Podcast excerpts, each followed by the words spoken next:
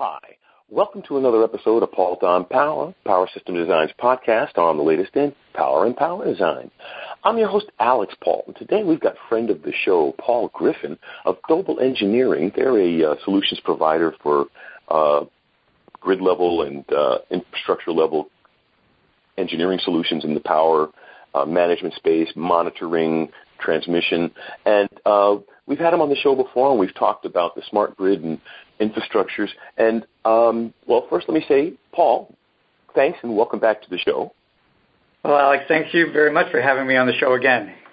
Oh, well, the whole thing about the smart grid is critical, but one of the things I also love reminding the audience is for all of the bells and whistles and, you know, uh, language software and, you know, um, the code involved, the bottom line is, is you're still moving electricity from one point to another. There's still physical energy work being performed. It's not just all logic and numbers. It's lots of move to point move to point A to point B and has to be managed and controlled. And so the infrastructure involved have to function as well. Correct? Yeah, absolutely, Alex. The uh, it's, it's you know the the transmission and, distribution and generation all need to be working in order to be able to do things like load management and stuff. So if you don't have a, a the pulse on the on the backbone of the power grid, then what can you control? Exactly. And not only that, without any feedback, there is no precision. So you have to make sure that all of these, as you were saying, the management, the uh, subsystems required, they all have to be in place for the system to be quote unquote intelligent. Yeah, that's right. And that's why we spend so much time on, on helping the power industry really understand and know the condition of their assets. And, you know, that's where we really, we develop the tools and the expertise and provide the support in that space. Mm-hmm. Well, you guys are known for your model-based uh, systems because you've managed to link your extensive database of the history of the company to modern uh, database technologies to be able to really get a handle on things like, hey, I sample my oil and wow, I actually know my transformer might fail in six months instead of guessing what's going to happen to it. Yeah, we've been we've been in the business since 1920, and we've been developing the application and the expertise in the tools really to diagnose the condition of uh, of electric apparatus. And uh, you're right. You know, you need to you need the people to develop those the algorithms and that expertise and that knowledge base, and then you need to execute on it, be able to take those all that information collected all all those years and, and utilize it. Right now obviously um, everyone's trying to migrate towards that you know shiny happy future of very very highly functioning intelligent systems that are up all the time who are you currently working with right now for example that you could uh, give us maybe a little insight on some of the things that you do to help these uh, companies and organizations and even municipalities and governments move forward yeah, we, we, we work through uh, much of the electric power sector, so we do a lot of work in generation. We just recently received a another big contract on the transmission side from Saudi Arabia, their uh, national grid. We, we really work through the whole system from the generation, transmission through distribution and, and the petrochemical and heavy industry. Mm-hmm. Now, but this isn't, for example, I mean, it's not the oil side of it, it's the energy production for the factory side of the oil generation processing and production, right? Well, we're out there with the with the whole thing, really. You know, we are we're out there on the uh, platforms drilling in the Gulf of Mexico or the South China Sea. We're we're uh, supporting the uh, facilities on land, and we're supporting the heavy industry that uses a lot of petroleum and products to generate aluminum or other products. So we're really inter- intertwined with the whole industry. Well, that's very interesting, actually, you know, Paul, when you think about all of that, because it is so intertwined, especially today, because, and the, the skills needed in the one space obviously aid the other. Are there some other spaces that you're involved in that might surprise our audience?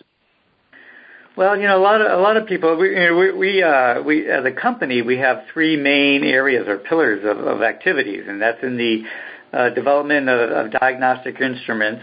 We also do a lot in the knowledge services, seminars and stuff because of the sort of the changing in the industry and the the level of uh, of skills in in the industry with so many people retiring. And then on my side is is the services. And we have an interdisciplinary team of people on the services side. So we have the, chemistry group that understands diagnostics from the oil and transformers, for example. We have field engineers that go out and test generators and transformers and circuit breakers and whatever. And we have transformer design engineers, people that have actually have factory experience. And it's sort of the, power of putting all these people together in a team that allows you to really address the condition of apparatus in the electric utility space. There you go. Now, um, can you give us a little bit, like a walkthrough of, in the case of, say, Saudi, right? Now, they're a customer. They've obviously, you know, when you think of energy, they're one of the first things that rolls off your tongue. Um, what are the types of services that you're currently performing for them that you can port to any of your clientele? Yeah, uh, that's a good question. You know, they with with National Grid, they're really st- thinking strategically and planning for the future and trying to make their grid as as robust and state of the art as they can. And so we're helping them with uh, data collection, looking at what are the best tests to run, uh, what is the state-of-the-art equipment to do that with. We're we're evaluating their uh, oil testing laboratories because we have the skills to do that and help them look at the quality of their data and, and the quantity of their data.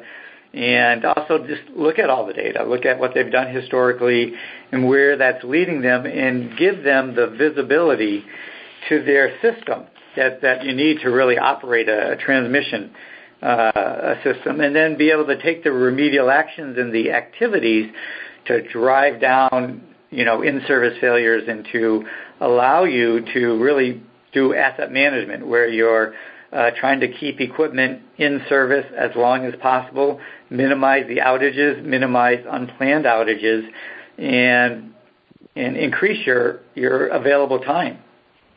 Mm-hmm. Now, that's that obviously is a lot of moving parts. I mean, you must have a really uh, large and diverse staff with some really interesting, eclectic skill sets to be able to satisfy all of those uh, requirements. Yeah, you know, we have a great team. We've been putting it together. Well, we've been putting it together forever, but we've really been emphasizing this area for more than a decade. And we've brought on a team of transformer design engineers. We've expanded our, our skills in the uh, oil testing side and added additional laboratory testing capabilities and brought on some expertise in things like uh, electromagnetic interference testing, partial discharge testing. So we really developed a diverse team with some great skills, and and you know it's great to have people on your staff like that. Where you know, I don't know everything, so you know you so you come up with a question, you, all I have to do is know the right people to a- answer it. Mm-hmm. No, that's always a good thing about uh, having a good staff. As they say, eight people surround themselves with eight people. So you know you really need to be able to just turn around and snap your fingers and get the right answer nowadays. Yeah, absolutely. And and that's what you know the the power industry expects. You know, and, and people expect. You expect, right? You go home at night, you want the electricity on, and if it's out for ten minutes, you know that's a problem.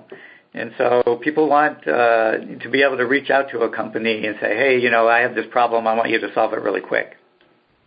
Well, that makes a lot of sense because everybody wants their problem solved quickly. So, Paul, what I like to do is before I close out the episode, I always give my guests the opportunity to um, have the last word. So you could talk about either more about you know the company and services, or uh, your strategic uh, viewpoint, or just a tip you'd like to leave with our audience. But just something that um, you know you'd like to address before we close out the episode. The floor is yours. Well, thank you very much. And you know, I'm a I'm on the service team, so I'm going to give you a service message at the end. And because I think it's so important, and, and I've spent my career in this in this space, and that the the service part of the company provides so much more than just having, you know, just a knowledge company or just a a, a products company that that provides. Understanding the application that goes along with the products and how they're used and the significance of the findings, you know, all of that is is so important and it allows the company to grow into the new spaces, continuous online monitoring, the uh, spaces where you're looking at uh, asset risk management systems, which are continuously feeding and updating the pulse of the entire system. And behind that, you know, when you have automated systems and stuff, having the the um, the skills behind it, you know, what was that problem? Well, you, you know, there's some information from the automated piece, but having the service people behind it. But the you know the thing that I find really great as a service provider, and the thing that's really kept me in this space is the relationship with the customers. You know, it's it's uh, I feel like my group makes a difference every day, and that's a nice feeling to go home with at night. And utilities, you know, the the power industry, they kind of expect it from us, but that's okay. That's you know that's what we like. Well, and well, engineers have always been leaned upon to provide the solutions. You know, right? It's not like uh, that's a surprise. The people uh, don't understand often the infrastructures behind all of that when they flip that light switch because it seems such an easy action. In fact, as uh, you probably know, Clarke famously said, any sufficiently advanced technology is indistinguishable from magic. I flip a light switch, the lights go on, I stick a piece of bread in the toaster, and bang, toast comes out. And they don't think about all of the infrastructure required to make sure that happens. Yeah, yeah. So, um, Paul, thank you so much for taking the time to be on the show. It's always good to talk about these things, especially when it comes to the grid, and the, we're literally creating it as we go along. So um, I think it is a good reminder to our audience that they need to make sure that their infrastructures are functioning properly so that the next layer they build on top of it will operate in the fashion they expect it to. So uh, thank you so much, and we'll bring you back in the future. So we'll talk some more about the grid as we go forward. Okay? Well, thank you very much for having me on. I appreciate it. Oh, the pleasure is mine. And I'd like to thank everyone out in our audience for taking the time to be with us because we obviously wouldn't be here without you. Tell your friends. This is Alex Paul for Paul Tom Power. Have a great day.